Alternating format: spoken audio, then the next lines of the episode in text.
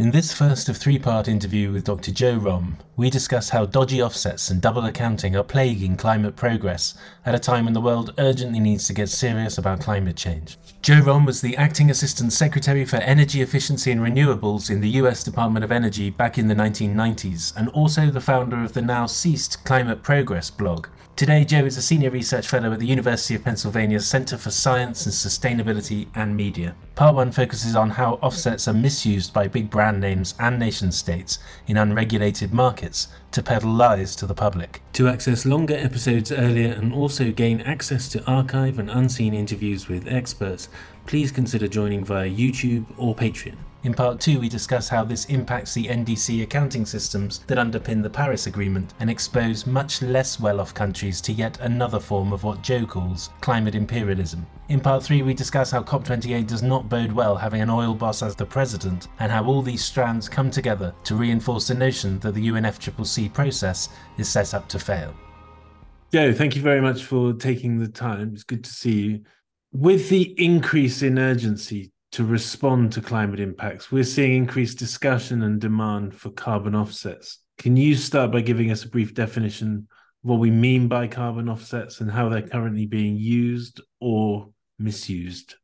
Sure, and I just came out with a big paper on on offsets. I, you know, I have been writing about this for about 15 years, and in particular, as the offset market has exploded, people have been very concerned about offsets for a long time, and but no one was paying a lot of attention. Uh, and then in 2021, it, it leaped up to two billion dollars. So that was sort of what got a lot of people's attention. And what an offset is, you know, I'll just use sort of an official definition: reductions of greenhouse gas emissions from an activity in one place to compensate for emissions elsewhere. The typical transaction, uh, as it has been done for decades, is where a rich country like the United States or a rich company like Microsoft, instead of reducing its own emissions because it made a commitment to do so, pays you know a developing country like Brazil to do a project that reduces emissions instead, and then the you know richer country or company says, "Hey, we funded this reduction in emissions. So we're going to pretend that we actually did it ourselves, and we're going to use it to claim that our emissions are now lower than they used to be. And so we are offsetting our emissions. Another shorthand way to think of it is a license to pollute, right? If I pay you to cut your pollution, then I now have a license to keep polluting, right? Because I can pretend it's like a get a jail free card, right? I can claim that I'm not polluting when I am.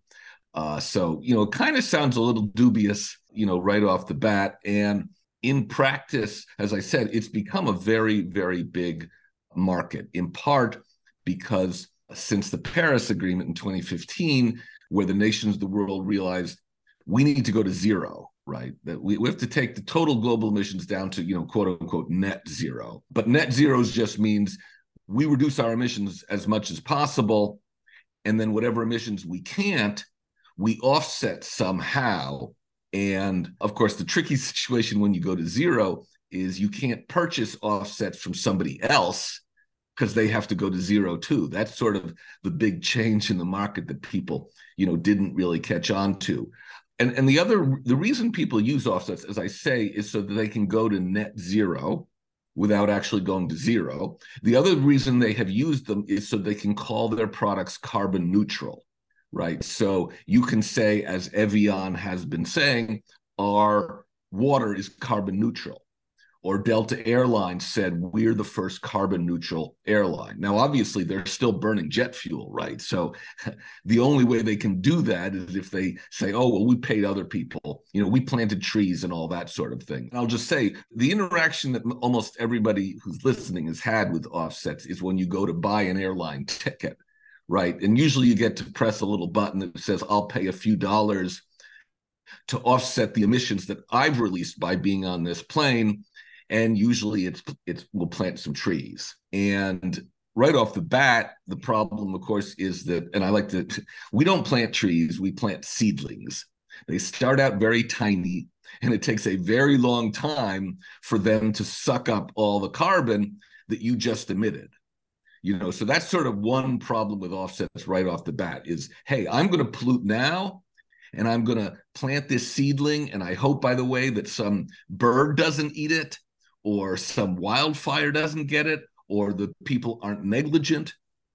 So the point is, there's a lot that can go wrong in an offset. And, and over the course of the last 20 years, um, academics have studied this and said people are making claims that aren't true.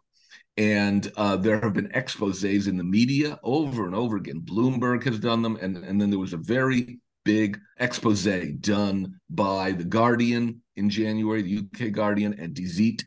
And source materials had done a nine month investigation of what had been viewed as very high quality offsets, which was protecting the Brazilian rainforest. And their investigation found out, and, and these were offsets, high quality offsets in theory.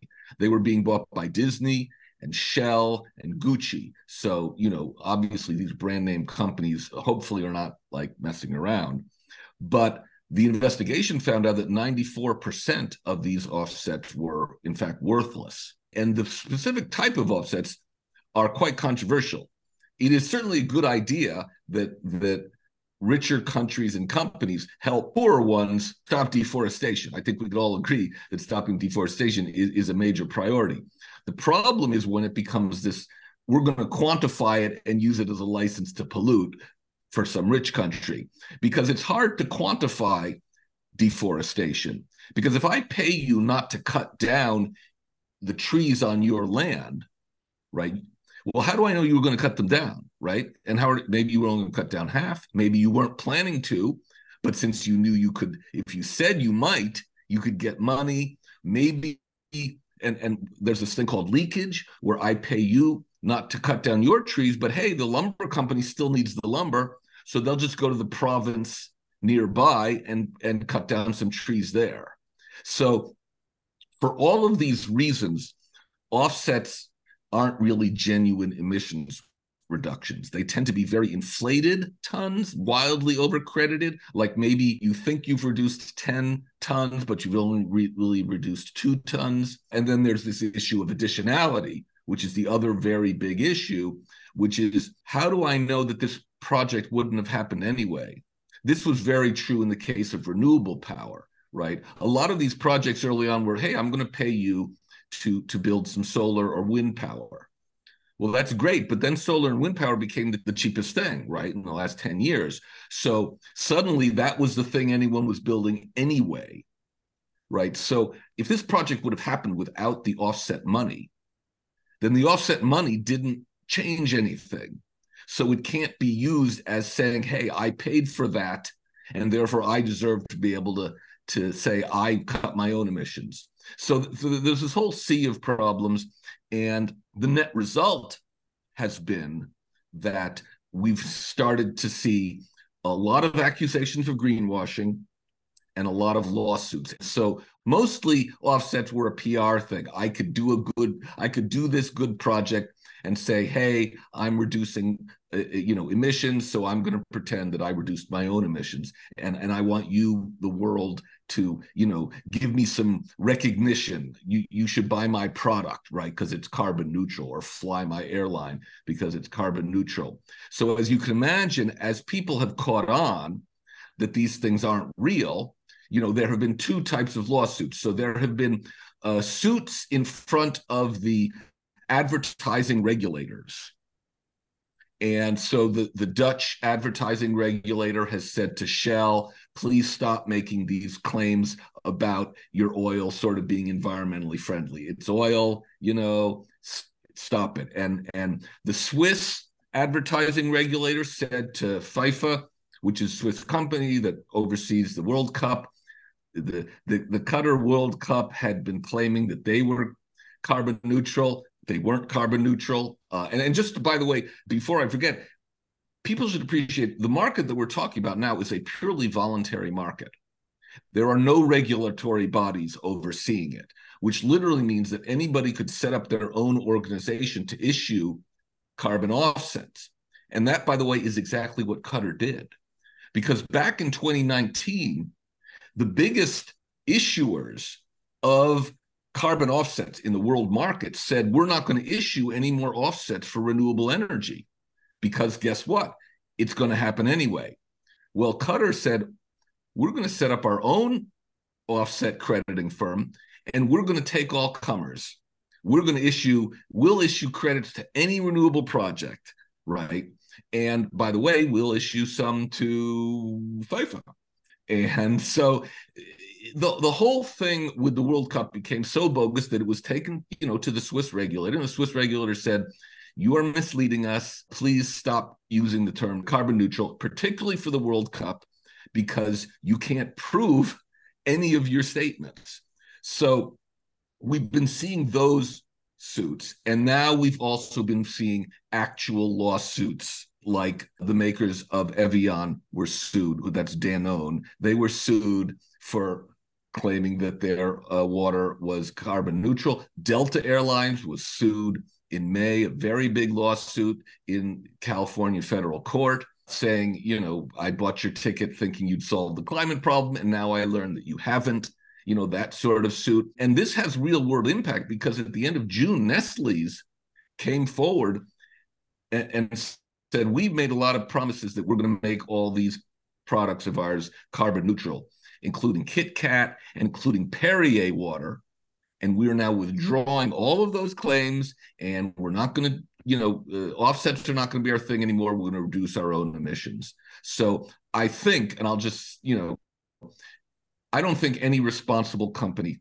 should be buying offsets and making any claims that they're using offsets to somehow make a carbon neutral product or be net zero I don't think responsible companies should be doing that anymore. And you shouldn't be buying products that make such a claim because those claims are greenwashing. And you shouldn't worry when you buy an airline ticket that you need to press some button. If you want to reduce your emissions, you know, don't fly, you know, get some renewable power for your home. There's a lot of things you can do that would make a difference. Spending a few bucks for trees, you know, if if you could solve the climate problem for a few bucks, right, it wouldn't really be the kind of problem we know it is. Okay, and on that point, can you just give us a little bit of an example here of the claims of solving it for a few dollars or pounds or euros versus the true cost of removing tons of carbon from right. the atmosphere? Right now, the market for these nature based offsets planting these became the most popular offsets they're now in the range of two or three dollars a ton and like i said we wouldn't be you you wouldn't have a podcast. I wouldn't be here worried about the problem if if it was a two dollar a ton problem. If you want to know what a what a real emissions reduction costs i think the best example in the in the world is in fact the european trading system right? The, e, the eu has had consistently i think the most commitment to aggressive goals to go down to zero and I think the EU has made clear, and, and, and Germany and France we say we we recognize climate's a real problem. We all need to go down to zero, and we're going to ratchet this down, and we're going to set up a trading system so that we're all making different pledges. And if one of us wants some help meeting a pledge, like Germany needs some help, they could buy some tons from France. And so the European trading system uh, the current price is about 90 euros. So it's been fluctuating for the last year between, you know, in US dollars between 80 and 100.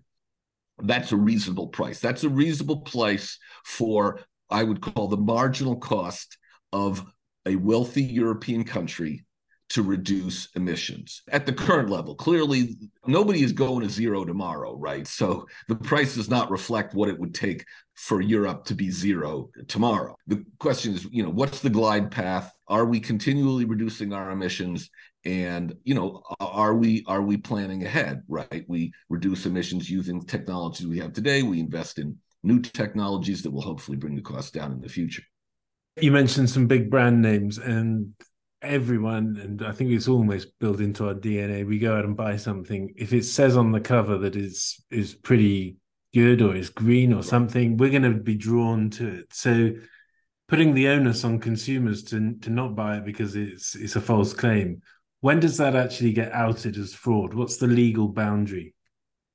Well, this is a voluntary market. So there, there's no regulatory body that could stop Qatar from selling those, right? There's no there's nothing going on that's illegal, right? So there's there's no there's no crime except maybe a crime against you know human you know against the climate, but um, it is the wild wild west. You know, the, there's no sheriff, there's no umpire, there's no referee to call to say you get a red flag, you know, you're out of the game. So it's only the court of world opinion. And ultimately, even though you can't stop the sales of offsets, you can go to a regulator, right, and say, okay, you bought this offset, that's fine. Just don't make any claims about it. When you start saying this offset actually was a real reduction, and I've used it to lower my reductions. Now the regulator can say that's you you that's you know that's misleading. That's bogus. So really, we are talking.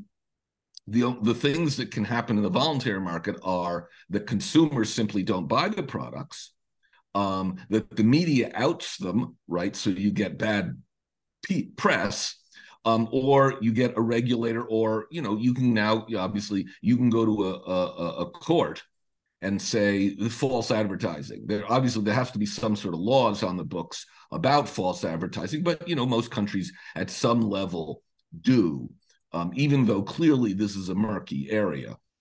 Okay. Uh, but yes, th- these are the things that that you can do. You know, the reason why people didn't care so much a few years ago, but they do now, is because a few years ago the world wasn't really serious about climate change every country in the world was not making commitments, putting an, an inventory for everyone to see, saying, this is our starting baseline, and this is what we're going to be in five years, and this is what we're going to be in 10 years, right?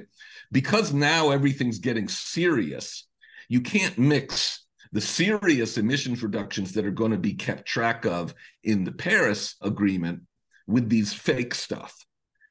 Because clearly, you know, this has always been the case.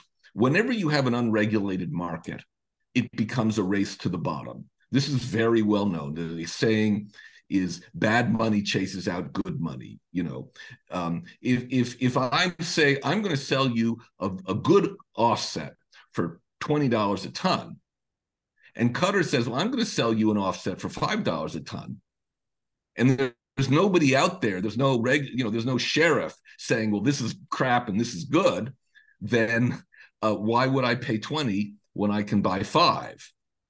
So the answer is that becomes a race to the bottom. So you can't mix a market that is meaningless and a race to the bottom with a market that is serious and is actually uh, you know a race to actually reduce emissions not to pretend and say that we did right? We're, we're past the point where where we can waste time with that sort of thing.